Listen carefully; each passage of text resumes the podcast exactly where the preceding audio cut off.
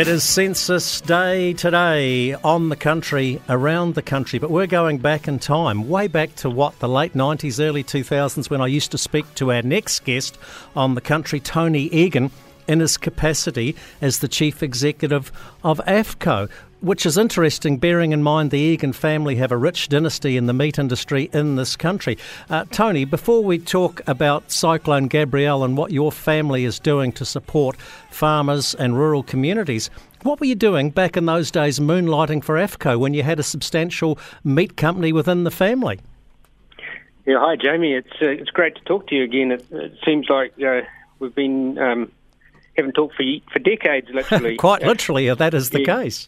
Yeah, I was getting a bit of experience in the world, and I, I worked. Um, I really enjoyed my time at AFFCO, but uh, Greenlea was my bread and butter before that for eight and a half years, and it's um, I've been back here for twelve now uh, after a stint at uh, Sure Quality as well. So it's le- learning the ropes, I suppose you could say. Well, it's a bit like Dad sending you off the family farm to go and work on another f- farm, get a bit of experience before you come back and run the family operation. I'm hearing through the grapevine that you guys at Greenlea have donated two million dollars to the East Coast Rural Support Trust, which is very, very generous considering your meat plant these days, even though you're a, we're a Gisborne-based family, your meat plants these days are in the Waikato region. Yeah, they are, Jamie, but, you know, our roots are on the coast and uh, we have uh, a long association of supply from East Coast families, and we have a lot of sympathy for the situation. I, I should add, a lot of Uh, other meat companies are donating as well, and I know a lot of our farmer suppliers have chipped in as well. So, you know, it's it's more than just us, but um, it's only a fraction of what they need, to be honest with you, and it's um, going to take some time to come right. Yeah, I'm hearing from the likes of your previous employer, AFFCO, what they're doing. Silver Fern Farms, ditto, and other meat companies on the east coast of the North Island are working in together, because we are hearing from the farmers at the coalface that there's literally a four to six week window uh, in which they need to get the stock off before it places significant pressure on their feed covers as they set up for winter. Is it practical to get that stock off the farm and processed in that time frame? Yes, I think working as a team, uh, we've been flying a lot of fuel into uh, fuel generators. Uh, you know, it's not just cows uh, that need to be milked before transporting, but also bulls as well, you know, without electric, fen- electric fences. Um, our, buy- our buyers have been in amongst it all, trying to find out where the greatest need is, and that's one of the reasons we're working so well with the Rural Support Trust, because they have good connections into the most affected areas uh, and...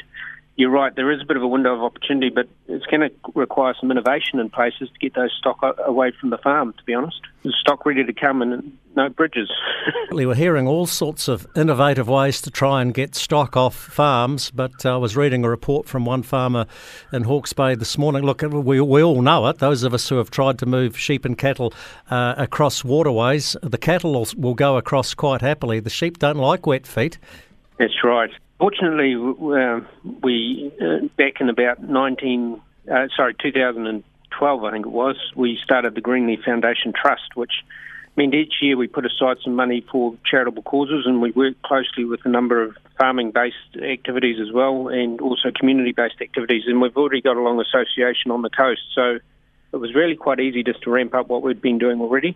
Well, you've done a great job to the tune of two million dollars. The other thing the meat companies have had to be very cognizant of during the past few weeks is not only their suppliers but their workers. Uh, that's true, and a lot of them have struggled. Um, one of the encouraging things for me is uh, how the meat companies have helped each other. We were helped by, you mentioned AFFCO, they helped with the rendering uh, when there was fires about a year ago uh, up in the North Island here, and we've been able to help them more recently with hides because their Napier plants flooded. So, you know, I think helping a mate in times like this is a real Kiwi thing, and I think it's important that we don't lose sight of it. Absolutely.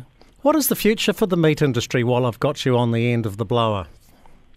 Oh, I think it's positive, to be honest. I think, you know, we're inclined to see the glass as a bit half empty these days instead of half full. Uh, but we're, we're seeing markets starting to recover post-COVID. We're seeing, you know, our dollar's not too high, and um, we're seeing good fundamental demand in countries like North America and In, in Southeast Asia. So, you know, th- th- there's definitely a growing awareness of things like climate change and the impact it's having on things, but fundamentally people got to eat, and um, when times get tough, people tend to shy away from the alternative protein and get back to the basics, you know, meat and spuds, and to be honest with you, we're seeing um, seeing that happen.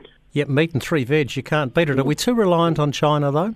Uh, we're definitely reliant on China. I don't think too reliant unless something goes wrong. Uh, uh, we certainly actively work on diversifying our strategy, you know, into other countries. We're, we're big in Malaysia, for instance, and, and um, other Asian countries. But China's an important part of what we do as a country, and we shouldn't lose sight of it. Hey, Tony Egan, great to catch up with you.